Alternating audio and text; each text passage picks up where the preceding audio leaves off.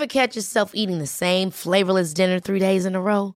Dreaming of something better? Well, HelloFresh is your guilt-free dream come true, baby. It's me, Kiki Palmer.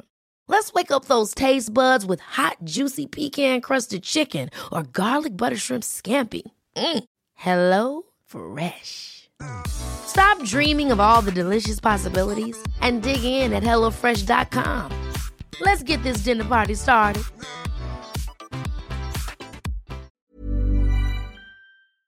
Se van acercando las vacaciones y si tienes un bebé en casa, seguro que te preocupa cómo organizar sus comidas durante los viajes, los días de playa o las salidas a la montaña. Una opción cómoda y muy socorrida son los potitos de Nutriben, porque saben cuánto te preocupa dar a tu bebé tarritos nutritivos y con todas las garantías. Los potitos se preparan aquí en España con los mejores ingredientes, como frutas, verduras, carnes o pescados, y solo emplean aceite de oliva virgen extra. Esos ingredientes tal cual se trituran, cocinan y se envasan al vacío para su correcta conservación. Y ya sabes que igual de importantes son los ingredientes que lleva un alimento como los que no lleva.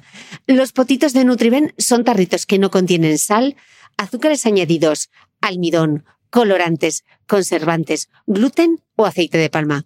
Recuerda que los únicos potitos son de Nutriben. Gracias a Nutriben y a su marca Potitos por apoyar los buenos contenidos en este podcast.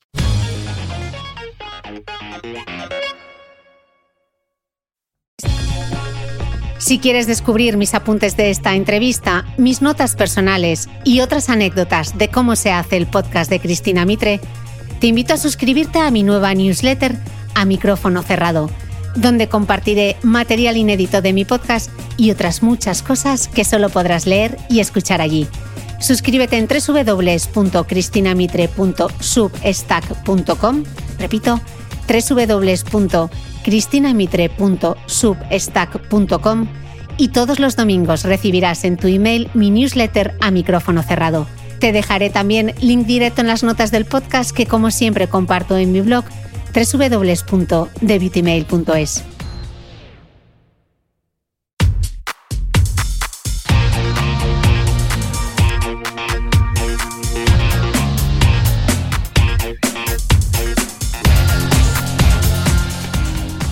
Hola, soy Cristina Mitre, periodista y autora del blog de Beauty Mail. Bienvenido a este nuevo episodio de mi podcast, un espacio semanal en el que entrevisto a grandes expertos de la salud y el bienestar para que aprendamos juntos a vivir mejor.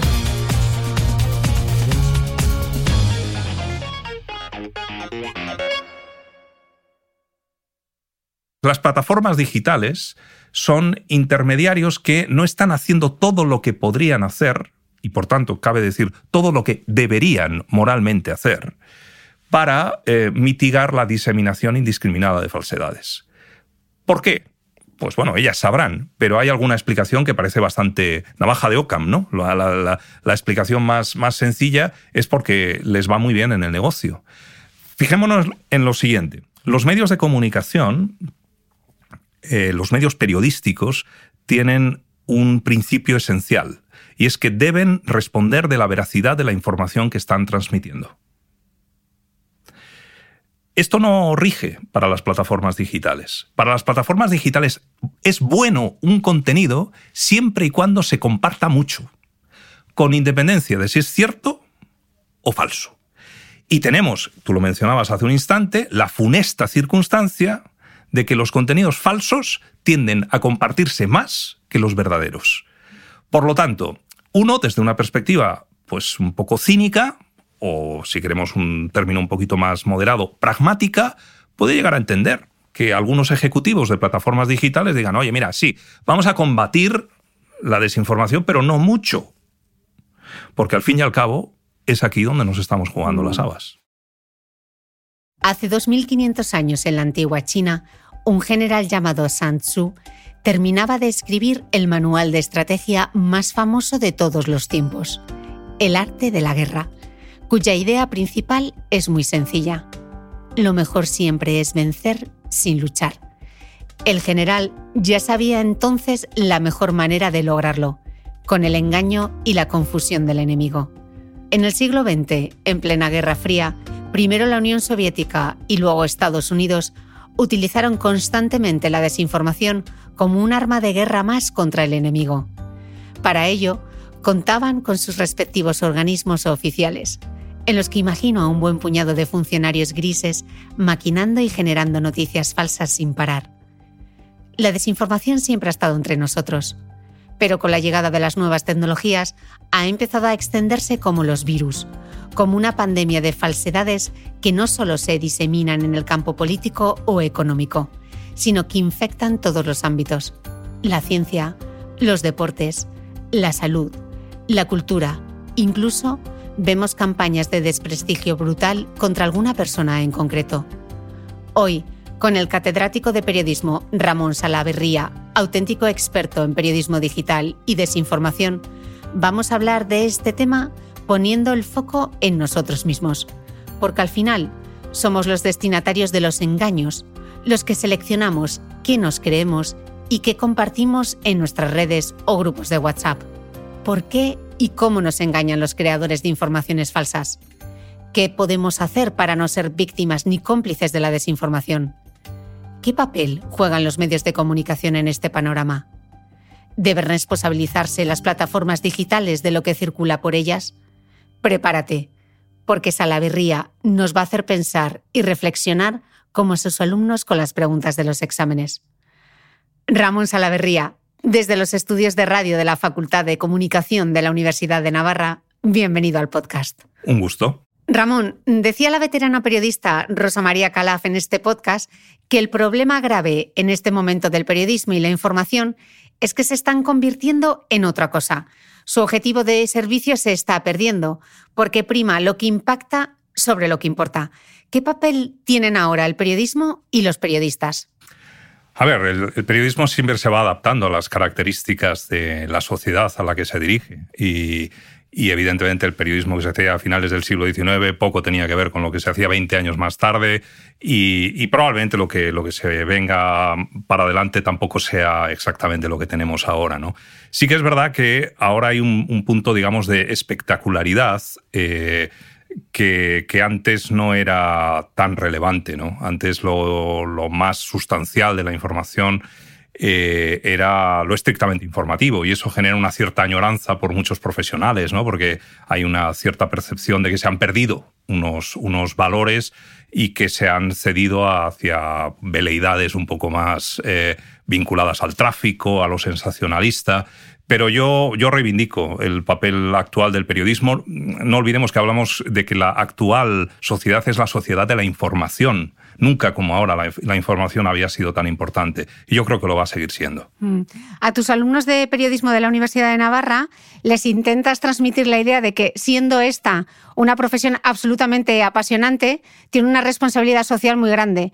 Los periodistas, lo mismo que otros profesionales que son servidores públicos, cumplen una función. ¿Qué, qué función cumplen ahora los periodistas que no puede ser sustituida por otra profesión?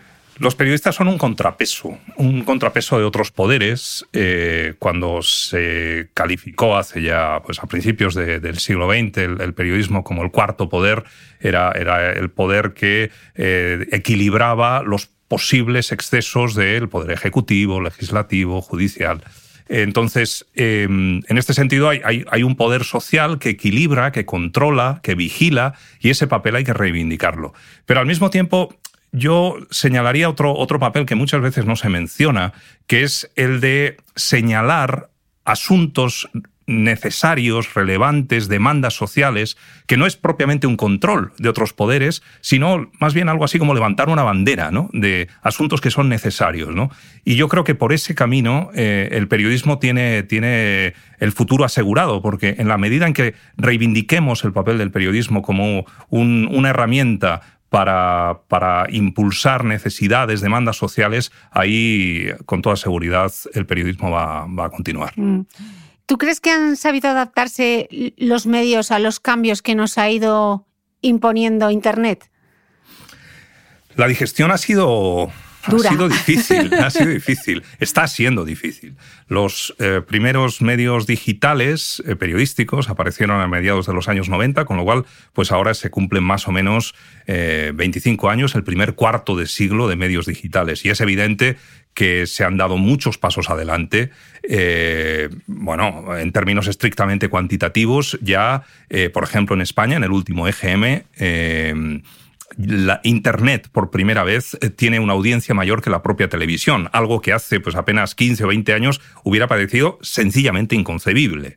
Eh, y en apenas un cuarto de siglo, es un tiempo que puede parecer mucho, pero en, términos del desarrollo de un medio, pues mm, es poco más que un suspiro, eh, pues ya lo ha conseguido, ¿no? Y entonces se ha consolidado, digamos, como un, un medio que tiene su audiencia. Ahora bien, es un medio que tiene su lenguaje, es un medio que tiene eh, sus eh, mecanismos profesionales, eh, sus rutinas de trabajo asentadas? Me parece que todavía no. Ahí estamos todavía explorando y, y, en ese sentido para mí ha sido un privilegio poder acompañar esta evolución desde el ámbito universitario porque he podido por una parte, observar esa transformación que ha sido muy profunda, pero al mismo tiempo eh, invitar a los, a los, jóvenes periodistas que se van sumando a la profesión a explorar, a innovar, a hacer sus propios desarrollos. Y, bueno, y en esa pelea estamos. Mm.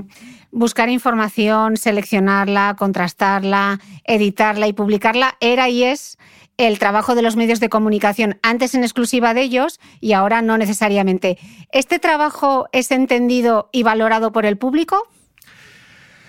Pues, a ver, yo Suelo definirme a mí mismo como un optimista irredento. Y también es verdad que hay mucha gente que califica a los optimistas como un eh, pesimista mal informado. Entonces, yo eh, puedo reconocer que en muchas ocasiones en los juicios que yo hago, eh, pues me ciega el optimismo. Pero prefiero ser optimista a no un cenizo. Y desde esa visión, debo decir que yo creo que el la sociedad, los ciudadanos, efectivamente valoran el trabajo de los periodistas. Hay un cierto desapego en los últimos tiempos porque, porque hay una, una tendencia a la bandería excesiva por parte de, de muchos medios de comunicación que están cayendo pues, en, en, unos sesgos ideológicos excesivos, perdiendo, desde mi punto de vista al menos, un poco el foco de, de su contribución social eh, principal. También hemos mencionado antes pues, esa tendencia a la sensacionalización, al clickbaiting, a todo este tipo de fenómenos que de alguna manera pues, eh, difuminan el, el, papel relevante de los medios de comunicación. Pero yo, yo, yo estoy convencido de que, de que los ciudadanos valoran lo que, lo que reciben de los periodistas, necesitan información de calidad. La pandemia ha sido un ejemplo absolutamente palmario de esto y, desde ese punto de vista me parece que la profesión periodística tiene, tiene un recorrido muy, muy potente por delante. Vosotros, de hecho, habéis estudiado cómo ha sido toda la comunicación durante la pandemia, ¿no? Hicisteis un informe, si no recuerdo mal, con Ignacio López Goñi, que participó también, que ha estado en este podcast y volverá. ¿Qué conclusiones sacasteis de ese estudio? Sí, en concreto estudiamos los fenómenos de desinformación, los bulos, ¿no? las mentiras que circulan.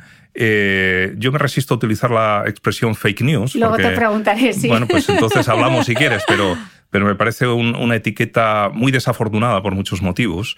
Eh, pero es verdad que mentiras, eh, bulos, circulan y mucho, no solamente por los medios de comunicación, también por los medios de comunicación, a veces. y, lo que analizamos fue precisamente, por una parte, la morfología de esas falsedades? O sea, ¿cuál es la forma que adopta una mentira, particularmente en las redes digitales?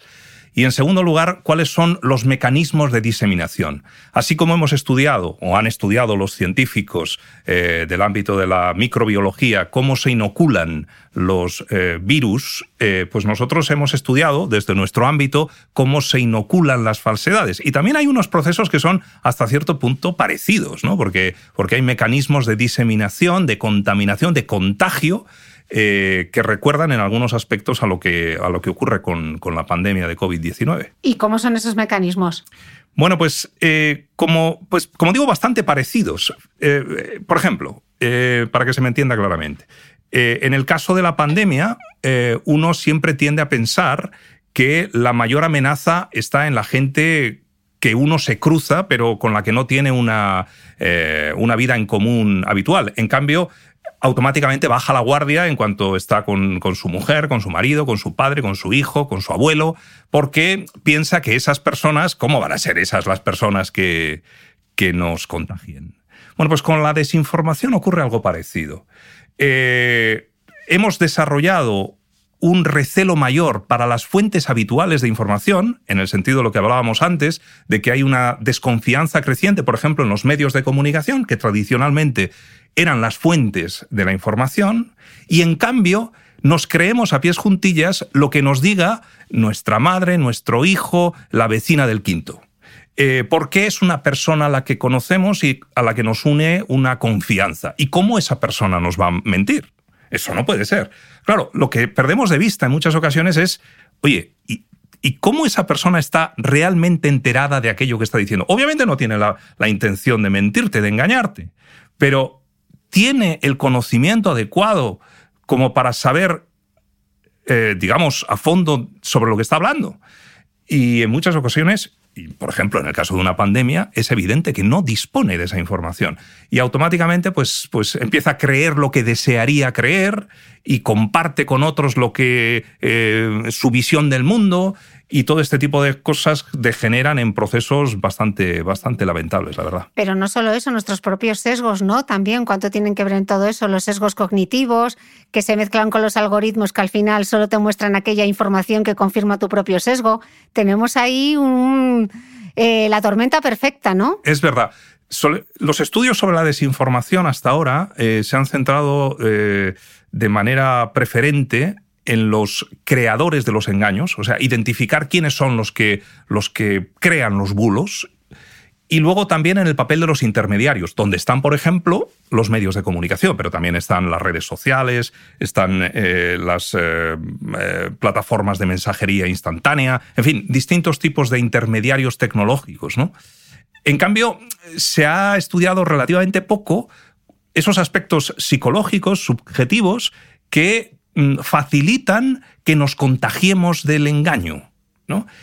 Y ahora mismo, pero cuando digo ahora mismo, es, hay una ola de estudios que están poniendo el foco precisamente en ese tipo de factores de carácter subjetivo y que nos están enseñando, nos están revelando un fenómeno del que probablemente no nos queríamos dar cuenta, y es que en gran medida los mayores responsables de que seamos engañados somos nosotros mismos. Eh, porque queremos ser engañados, porque buscamos la información que coincide con nuestros eh, marcos mentales, porque queremos eh, creer aquello que nos conviene. y claro, si actuamos de esa manera, la facilidad de que alguien que desea engañarnos realmente lo consiga es muy grande. Mm. ¿Cuánto tiene que decir aquí la neurociencia? Muchísimo, muchísimo. Mm, mm. mencionabas antes la suspicacia que generan los medios de comunicación, pero ¿cómo puede ocurrir también que una información generada eh, por la Organización Mundial de la Salud, transmitida por la organización directamente o a través de los medios de comunicación, sea valorada como igual de fiable que un vídeo de YouTube o un mensaje de WhatsApp. No estamos hablando ya de los medios, estamos hablando cuánta gente ha puesto en entredicho lo que decía la Organización Mundial de la Salud hay mucha gente que tiende a desconfiar por defecto de aquello que venga de una fuente institucional. Eh, hay un, tipo de sesgo que, tiene ese planteamiento. Y en cambio, eh, piensa que es más eh, inteligente o más eh, o conoce más que el resto de la gente y por tanto busca verdades alternativas. Automáticamente aquello que suena como a marginal lo identifica como real, porque todos los demás sois unos borregos. Claro, menos yo, menos yo que soy la persona que sabe perfectamente lo que está ocurriendo. y entonces afirma sin ningún tipo de evidencia que en no sé qué laboratorio de Wuhan, si tú no sabías ni que existiera esa ciudad, Wuhan. No, pues yo te digo que... ¿Cómo puedes afirmar eso? Pero si no tienes ninguna evidencia propia, ningún tipo de contacto eh, eh, real que te permita afirmar semejante cosa. Ya, pero es que encaja con mi visión del mundo. Y como yo sé que están produciéndose todo tipo de manejos eh, que intentan un poco colarnos de esta manera, eso encaja dentro de mi marco mental, por lo tanto, es verdad. Claro, lo que decíamos antes, al final los principales responsables del engaño en muchas ocasiones somos nosotros mismos. Que no conocemos nuestra propia biología. Eh, hoy en lugar de unos cuantos medios, hay cientos o miles, como decíamos, sobre todo digitales, eh, en lugar de solo unas voces autorizadas como teníamos antes, ¿no?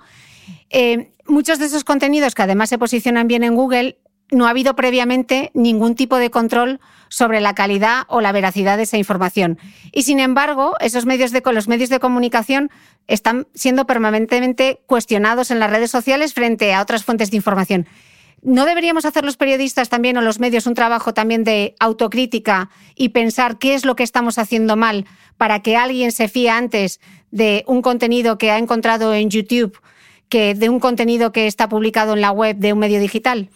Autocrítica siempre, pero, pero pedagogía también. Y me parece que en este caso eh, quizá los responsables de que la gente no, no, identifique adecuadamente el valor relativo que debe asignar a cada fuente, quizá no sean los periodistas. Oye, los periodistas hacen su trabajo, mejor o peor, pero hacen su trabajo y ahí lo tienen y lo ponen a disposición de todo el mundo. Claro, si después la ciudadanía elige fuentes alternativas para informarse, quizá no sea una responsabilidad estrictamente de los periodistas. Eh, ¿Por qué decía la palabra pedagogía? Porque me parece que esto falta eh, en, la instrucción que se está dando, particularmente a los más jóvenes. Em, durante estos últimos 25 años, desde que el ámbito de, Internet se ha consolidado como, como un, espacio eh, muy relevante de nuestra vida cotidiana, eh, las instituciones públicas han puesto mucho el acento en la formación en tecnologías digitales, lo que se llama la alfabetización digital. Pero claro, esa alfabetización digital se orienta únicamente a instruir en el manejo de herramientas. Pero herramientas para qué o cómo las puedes utilizar. Claro, esto es lo que nos falta. O sea, el desarrollo del criterio frente a la información, la capacidad de identificar fuentes dignas de crédito.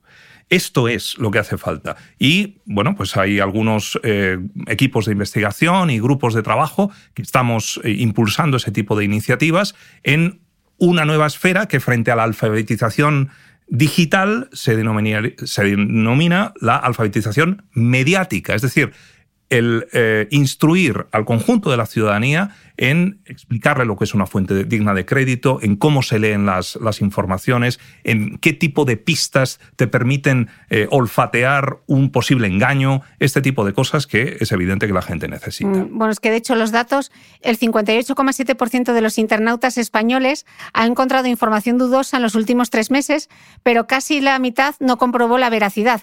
¿Cómo podemos darle la vuelta al dato? Aterricemos esto que nos estás diciendo de eh, ayudarles a utilizar esas herramientas Danos como unos trucos que la gente se pueda quedar para comprobar si esa fuente realmente es fiable, si se puede fiar de esa información que ha encontrado en Internet. Bueno, eh, mi primer truco sería que no confundan confianza con fiabilidad. Eh, tú puedes tener confianza o incluso amistad o incluso amor con una persona con la que convives. Eh, pero eso no la convierte automáticamente en una fuente informativa fiable tener confianza, tener cariño, tener un vínculo emocional con alguien, eh, no convierte a esa persona en una persona digna de crédito en lo que se refiere a la información. Entonces, mi recomendación en ese sentido es que eh, cuando la gente reciba pues, un mensaje, el típico mensaje a través de un grupo familiar de WhatsApp donde alertan sobre no sé qué eh, asunto que está ocurriendo en la ciudad. Ojo, no paséis por esta calle porque a tal hora circula un hombre que han visto. Bueno, eh, cuidado, ese tipo de información, ¿quién te la ha comunicado? ¿De dónde sale? ¿Ha habido algún tipo de fuente policial, de seguridad que haya hecho semejante alerta? ¿O esto es simplemente una especie de radio macuto que está circulando por ahí y que simplemente, pues probablemente atiende a un bulo que desea generar alarma social? Los bulos, lo que llamamos desinformación, en muchas ocasiones circulan de esta manera. Mm. Me gustó mucho un ejemplo de pregunta de examen que habías puesto a tus alumnos de periodismo de las de hacer de pensar. La publicaste en Twitter. Era un caso basado precisamente en un tuit real, con una foto de un tren accidentado y este texto. No sé si la foto es real, pero ha descarrilado un tren AVE o Albia en Santiago de Compostela. Tiene mala pinta y la pregunta del examen era, ¿qué harías tú como periodista si vieras esto en una red social? ¿cómo comprobarías la información? Hoy sabemos que el accidente fue real, pero en ese momento, ¿cómo podemos saber si esa foto es real y si deberíamos compartirla en una red social o en WhatsApp? Bueno, esa fue la pregunta, una de las preguntas del examen, ¿no? Eh, eh, mm, hacer pensar. ¿eh? se suele decir ¿no? que en los exámenes suele haber preguntas memorísticas y luego preguntas de hacer pensar. Este era un, típico ejemplo de, de, hacer pensar. ¿Cómo actuarías tú si recibes de repente en tu cronología de Twitter, de repente aparece un tweet donde alerta sobre un hipotético eh, o supuesto, en este caso, accidente ferroviario? y ojo, no eres cualquier persona, eres un periodista. Por lo tanto, eh, si a cualquier persona se le exige pues, una cierta prudencia, a ti mucho más, porque tú la tienes que comunicar esa información a los demás si esa información, en primer lugar, se confirma como cierta. O sea que tu primer objetivo es confirmar su fiabilidad.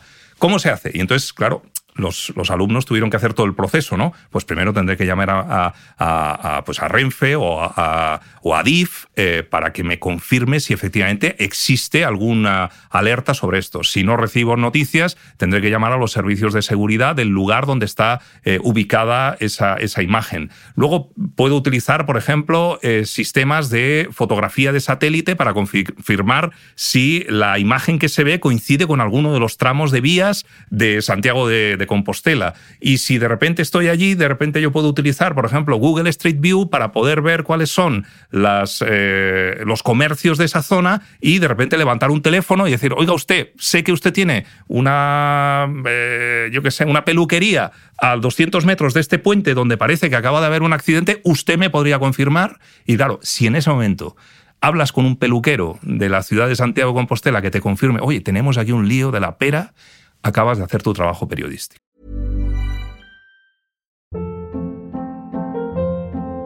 Hold up. What was that? Boring. No flavor. That was as bad as those leftovers you ate all week. Kiki Palmer here, and it's time to say hello to something fresh and guilt-free. Hello Fresh. Jazz up dinner with pecan-crusted chicken or garlic butter shrimp scampi. Now that's music to my mouth. Hello Fresh. Let's get this dinner party started. Discover all the delicious possibilities at hellofresh.com.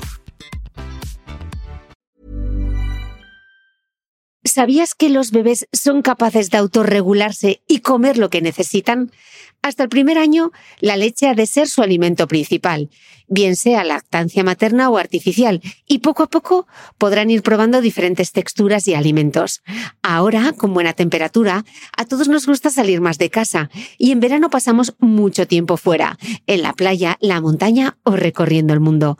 Si tienes un bebé que ya ha empezado con la alimentación complementaria, para esos momentos puedes contar con los diferentes tarritos que ofrece Potitos. Hay recetas para bebés desde 4 y 6 meses y solo llevan ingredientes como frutas, verduras, carnes o pescados que se trituran y se envasan tal cual. Los potitos de Nutriben son tarritos seguros, fáciles de conservar y transportar, ya que no necesitan refrigeración, tan solo mantenerse en un lugar fresco. Se calientan en microondas o al baño María, sin conservantes ni azúcares añadidos. Gracias a Nutriben y a su marca Potitos por ser nuestro mecenas del mes.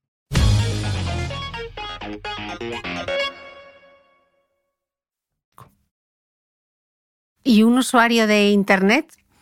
Y un usuario de Internet, evidentemente, no puede eh, hacer todo ese tipo de protocolos, ¿no? Pero sí que puede tomarse algunas eh, seguridades. Por ejemplo, eh, en, el ámbito de Twitter están los eh, perfiles verificados, eh, los perfiles que tienen un número significativo de, seguidores, pero también están los, perfiles paródicos, los perfiles que habitualmente caen en mensajes de discurso del odio, de, pues en fin, que buscan un poco denigrar al adversario, sea quien sea este. Claro, yo en ese tipo de perfiles, si de repente me encuentro esta, esta noticia o esta, o esta alerta, llamémoslo así, yo automáticamente la tomo en consideración, pero no la doy como cierta. Necesito confirmar en alguna fuente oficial o digna de crédito antes de hacer circular esa información. Por más que esto nos haya alertado, porque claro, si esto nos ha alertado y lo eh, diseminamos entre los demás, podemos estar generando una alarma que quizá, quién sabe, puede ser algo que precisamente el generador de un bulo es lo que desea. Mm. ¿no? Entonces, tra- debemos tratar de actuar con una cierta cautela en Mm. ese sentido. Como dice mi amiga boticaria, si tengo un bulo, no lo rulo. Pues mira, es una buena frase, la verdad que está bien. Eh, según, lo, según apuntan los datos, eh, las noticias falsas se retuitean hasta 70 veces más que las noticias que son ciertas. ¿Por qué nos gusta tanto compartir des- la desinformación? A ver, la, desinformación antes hablaba de que en- dentro de los estudios que hemos hecho hemos analizado la morfología de los bulos, ¿no? Y, una de las, eh, de las características de los engaños es que eh, tienden a incitar las pasiones. Eh, de alguna manera, las emociones, las pasiones, más allá de lo puramente, digamos, intelectual o racional. Eh, claro, ese tipo de, de mensajes, de contenidos que tienden un poco a, a excitarnos eh, emocionalmente, porque nos, nos soliviantan, porque nos enfadan, porque habitualmente son emociones de tipo negativo, de hecho, ¿no? Eh, pues eh, generan muy rápidamente en mucha gente una respuesta impulsiva. Una respuesta impulsiva que es no hay derecho, o una respuesta impulsiva fijaros lo que hay que hacer, eh, o muy bien, sigue por aquí. Claro, y automáticamente uno no se da cuenta de lo que está haciendo es exactamente igual que si se quitara la mascarilla eh, en una sala de cine. Está diseminando el virus por ahí, ¿no? Y, y bueno, este tipo de comportamientos pues hay que tratar de mitigarlos en la medida de lo posible. Tienes un tuit que me gustó mucho que dice, el demócrata respeta siempre la opinión discrepante, pero no admite la mentira. Por eso las redes sociales no me parecen democráticas, propician el vapuleo de los discrepantes mientras ensalzan a los mentirosos. ¿Qué responsabilidad tenemos los usuarios y qué poco conscientes somos de ello a veces, no? ¿Escurrimos el bulto? A ver, somos... eh, eh, a ver, hacer juicios de intenciones es, es- es- es algo que no me gusta. Pero sí que yo diría que, los ciudadanos, y en este caso los usuarios de las redes sociales, somos colaboradores en muchos casos indeseados. Ojo, en algunos casos deliberados, porque hay muchas personas en estudios que, que se están haciendo, algunos de ellos nosotros, eh, que, que están verificando que a la gente la categoría de verdad o sea, solo puedes comunicar aquello que sea cierto, que esto es una, una especie como de tótem que todo periodista debe respetar. Esto no rige para muchos ciudadanos. ¿Y por qué no voy a contar una mentira si va en la línea de lo que yo deseo defender? Claro, eh, eh, para un periodista esto es, esto es inconcebible. O sea, poder contar una mentira a sabiendas. Pero hay muchos ciudadanos a quienes les da literalmente lo mismo si algo es cierto o no, siempre y cuando vaya alineado con lo que ellos piensan. Claro, y cuando llegamos a, a ese nivel de degradación moral, del que, por cierto, las plataformas digitales efectivamente se están valiendo, porque se lucran gracias a esa, a ese- a esa dinámica, eh, pues estamos generando una serie de patologías sociales que a la vista están, pues están generando una división, una polarización ideológica y quién sabe a dónde nos puede llevar. ¿Cuánta responsabilidad tienen las plataformas? Mucha. Pero ¿Quieres detalles? sí, sí. Bueno, pues eh, me parece que tienen mucha. Eh, ¿Por qué? Porque no son las creadoras de la falsedad. Eh, las, fals- las falsedades son eh, habitualmente generadas por otro tipo de autores, pero eh, antes me refería a autores e intermediarios. Entonces, las plataformas digitales son intermediarios que no están haciendo todo lo que podrían hacer, y por tanto, cabe decir, todo lo que deberían moralmente hacer, para mitigar la diseminación indiscriminada de falsedades. ¿Por qué? Pues bueno, ellas sabrán, pero hay alguna explicación que parece bastante navaja de Ockham, ¿no? La, explicación más, más sencilla es porque les va muy bien en el negocio. Fijémonos en lo siguiente. Los medios de comunicación, eh, los medios periodísticos, tienen un principio esencial, y es que deben responder de la veracidad de la información que están transmitiendo. Esto no rige para las plataformas digitales. Para las plataformas digitales es bueno un contenido siempre y cuando se comparta mucho, con independencia de si es cierto o falso. Y tenemos, tú lo mencionabas hace un instante, la funesta circunstancia de que los contenidos falsos tienden a compartirse más que los verdaderos. Por lo tanto, uno, desde una perspectiva pues un poco cínica o si queremos un término un poquito más moderado, pragmática, puede llegar a entender que algunos ejecutivos de plataformas digitales digan, oye, mira, sí, vamos a combatir la desinformación, pero no mucho. Porque al fin y al cabo es aquí donde nos estamos jugando las mm. habas. Bueno, los famosos papeles de Facebook han desvelado que la compañía de Max Zuckerberg sabe que su plataforma se utiliza para el tráfico de personas y se conoce además por investigaciones internas los efectos nocivos que tiene Instagram en la salud mental, sobre todo de las adolescentes. ¿Tú crees que estas plataformas digitales deberían estar reguladas igual que lo está, por ejemplo, la banca? Sí. Eh, a ver, en estos momentos eh, la Comisión Europea, eh, las distintas instituciones europeas, en realidad el propio Parlamento Europeo también, el Consejo de Europa, están pensando en cómo embridar este asunto. Eh, porque claro, hay una tentación muy clara que es, oye, pues censuremos, ¿no?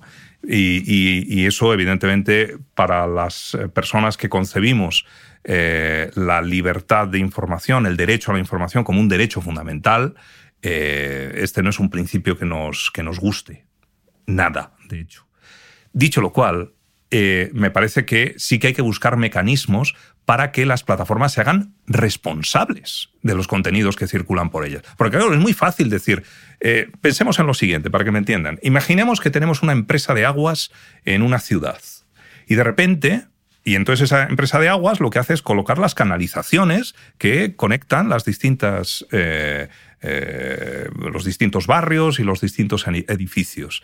Y de repente, por esas canalizaciones, en lugar de agua, empieza a aparecer un agua no potable, un agua contaminada. Claro. Eh, y tú dices, no, mire, es que yo soy responsable de, las tuberías, pero lo que ahí circule pues, no, es, no es asunto mío, no es asunto mío. ¿Cómo que no es asunto suyo? Tendrá que poner un poco los medios para que por ahí termine circulando agua potable. Y en estos momentos gran parte del agua que está circulando en las redes sociales es absolutamente contaminada. Mm. Eh, Ramón, tú formas parte de un comité de expertos seleccionados por el Consejo de Europa para estudiar la sostenibilidad de los medios y el impacto de la inteligencia artificial en su futuro. ¿Por qué le preocupa esto al Consejo de Europa? ¿Dónde está el peligro que muchos quizá no ven? Bueno, hay dos, dos elementos ahí. Por una parte, la asimilación inteligente, eficiente de las eh, innovaciones tecnológicas. Algo, antes hablábamos de que la incorporación de las tecnologías digitales ha, tenido una difícil digestión para las empresas periodísticas. Bueno, pues eh, evidentemente no se trata de, regresar al pasado, de añorar los buenos viejos tiempos del periodismo, sino de seguir evolucionando tecnológicamente, pero de una manera donde la tecnología no eh, campe a sus anchas y se pierda cualquier tipo de referente ético, cualquier tipo de referente profesional. Este, este asunto, la idea de incorporar las tecnologías de manera inteligente, eh, es uno de los asuntos sobre los que vamos a pensar. Y el segundo es cómo buscamos alternativas eh, eh, sostenibles para los medios de comunicación. Porque uno de los efectos que ha tenido el impacto negativo de la transformación digital en las organizaciones periodísticas ha sido su debilitamiento financiero. Claro, y cuando tú no tienes un músculo económico suficientemente duro que te permita eh, enfrentarte a las presiones políticas, económicas que tú puedas recibir, claro, las posibilidades de que tú finalmente no estés haciendo bien tu trabajo son muy grandes. Y ahora tenemos empresas periodísticas que fueron muy saludables, que están en una situación con una deuda absolutamente disparada y que, y que les pone al albur de todo tipo de pues, pues presiones que pueden conducir la información hacia un territorio no deseado. Y de hecho, pues hay, hay pues una cierta percepción social de que esto ya está ocurriendo. Entonces, la idea es, oye, ¿cómo reconstruimos esto? ¿Cómo, cómo hacemos una especie de, de mm, reconversión industrial del periodismo? ¿no?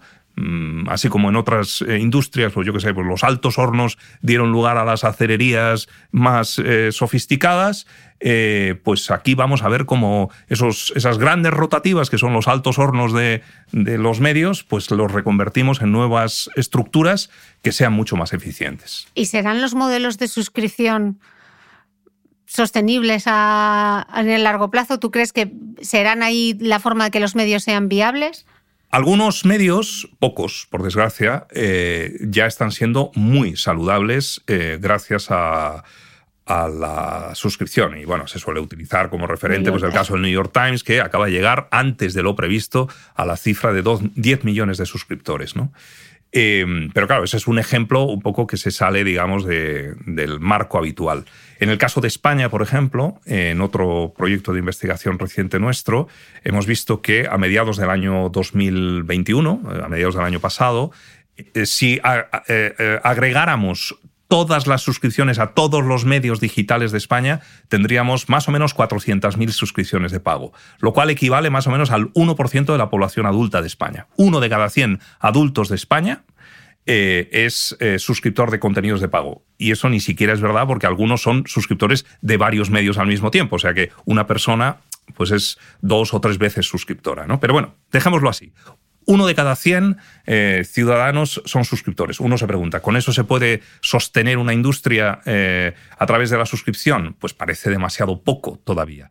Pero se está abriendo un camino y yo tengo bueno, esperanzas de que, de que se va a consolidar eso, entre otras cosas, porque a través de los modelos de pago se empieza a revertir esa lógica tan nefasta de buscar el tráfico por el tráfico. Eh, y en cambio lo que se busca es contenidos que generen una vinculación estable por parte del, público, eh, un, gusto por seguir leyendo, un interés, ¿no? Y eso con los contenidos eh, sensacionalistas, clickbaits, pues realmente no se suele conseguir. Mm.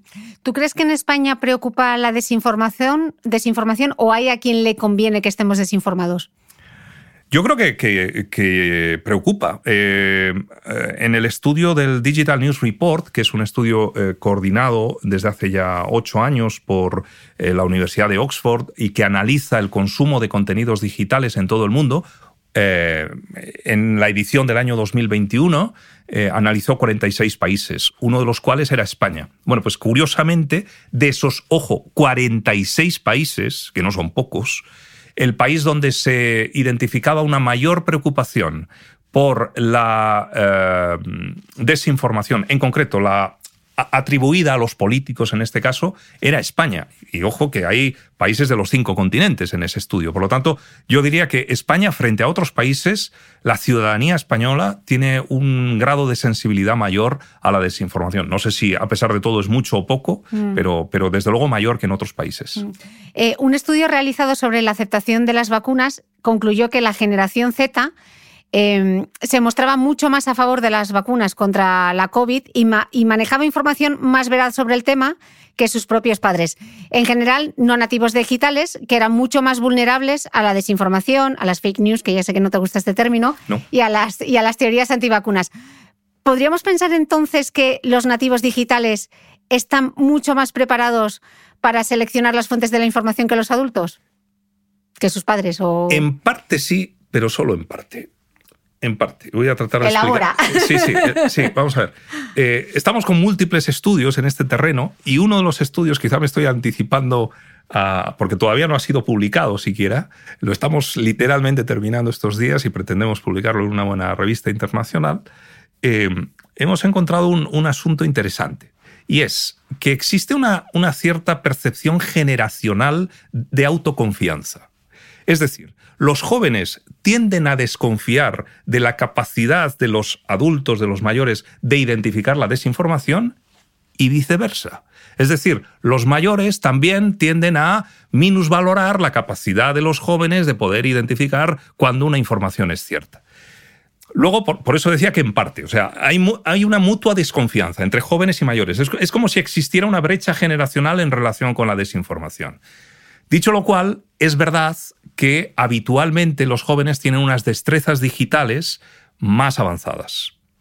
Pero también es verdad, ojo, que los jóvenes tienen un desconocimiento de las fuentes dignas de crédito que en cambio sus padres y sus abuelos tienen.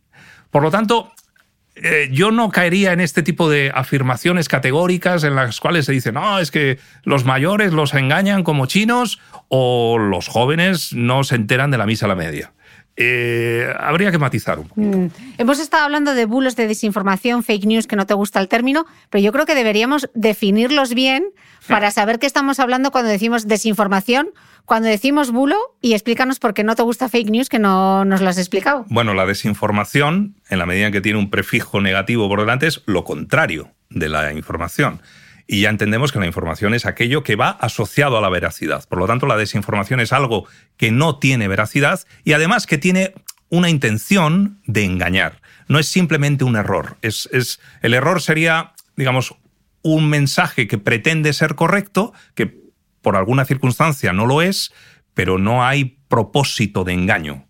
En cambio, la desinformación tiene ese propósito de engaño inherente. Eh, hay alguien que quiere engañar.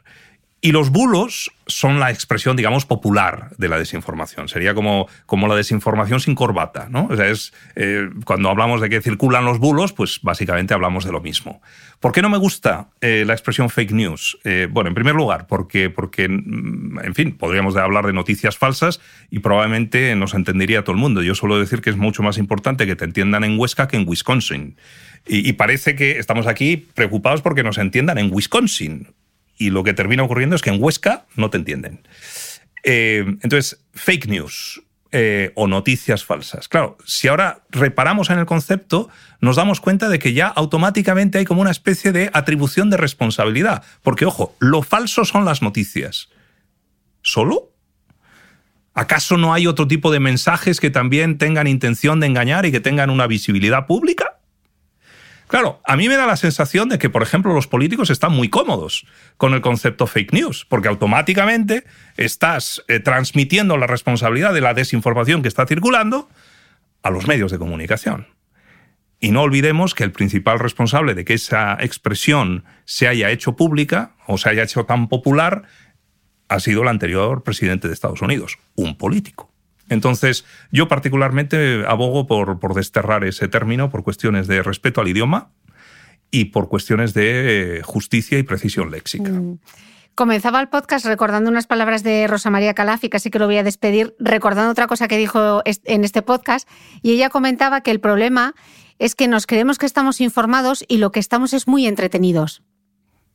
Sí, sí, sí. El, concepto del infotainment, la, idea de, combinar la información con el entretenimiento es algo que tiene ya bastante recorrido, eh, prácticamente desde la aparición de la televisión como, esto después de la Segunda Guerra Mundial, ¿no? como, como gran medio de comunicación de masas, eh, esa combinación de lo, de lo, eh, del entretenimiento con, con, la información, pues fue conectándose cada vez más. ¿no? El problema ahora es que estamos sacrificando la información eh, en el altar de la, de la información, eh, la, información en el altar del entretenimiento. ¿no?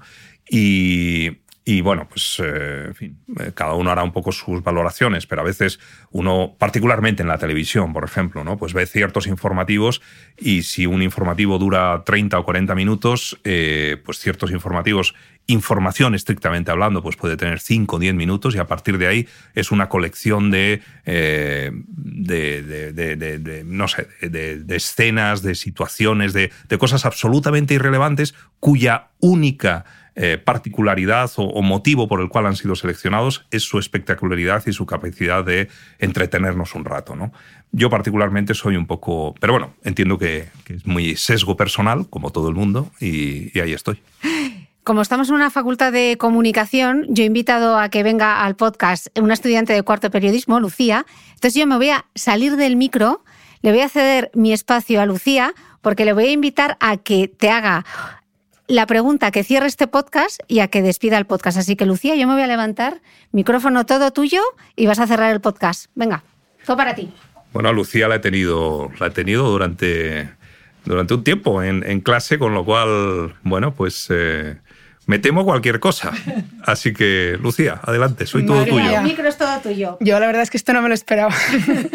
Em, pues no sé, así como no me lo esperaba, no sé muy bien qué, pregunta hacerte, pero sí que es verdad que estaba escuchando con muchísimo interés eh, lo que comentábamos sobre, bueno, lo que comentabais sobre la, cómo se puede regular eh, todo el tema de los bulos en Internet y todo eso. Y yo quería preguntarte, a mí me dijo hace poco un periodista que le cabreaba, y utilicé la expresión cabrearle, que mm, eso, que un periódico tuviera que responder por todos los medios por la eh, información que publica y sin embargo una persona pudiera tener un perfil anónimo en Twitter y difamar, mentir y hacer lo que le diera la gana.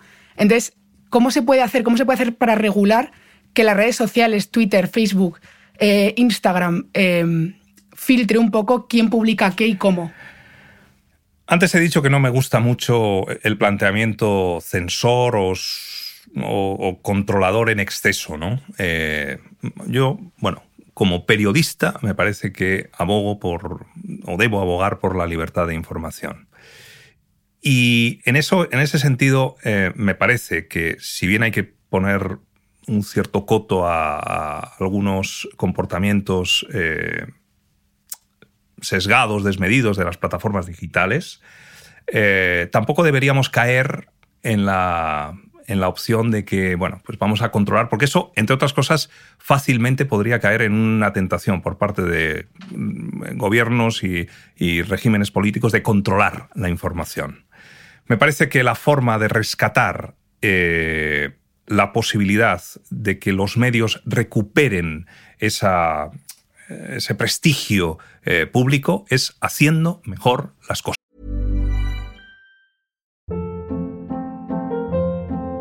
Hold up. What was that? Boring. No flavor. That was as bad as those leftovers you ate all week. Kiki Palmer here, and it's time to say hello to something fresh and guilt-free. Hello Fresh. Jazz up dinner with pecan-crusted chicken or garlic butter shrimp scampi. Now that's music to my mouth. Hello Fresh. Let's get this dinner party started. Discover all the delicious possibilities at hellofresh.com.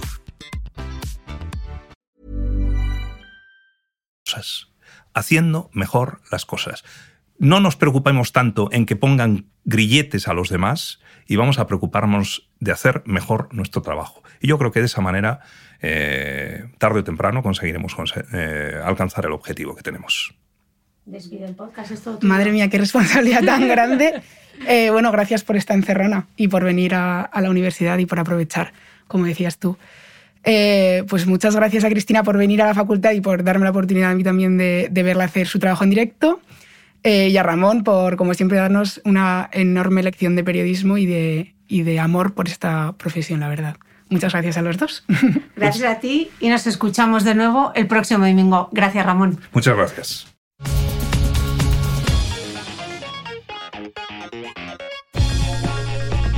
No olvides que todas las notas de este capítulo están en mi blog de beautymail.es. Además, si no quieres perderte ninguna entrevista, suscríbete a el podcast de Cristina Mitre en tu reproductor de podcast habitual.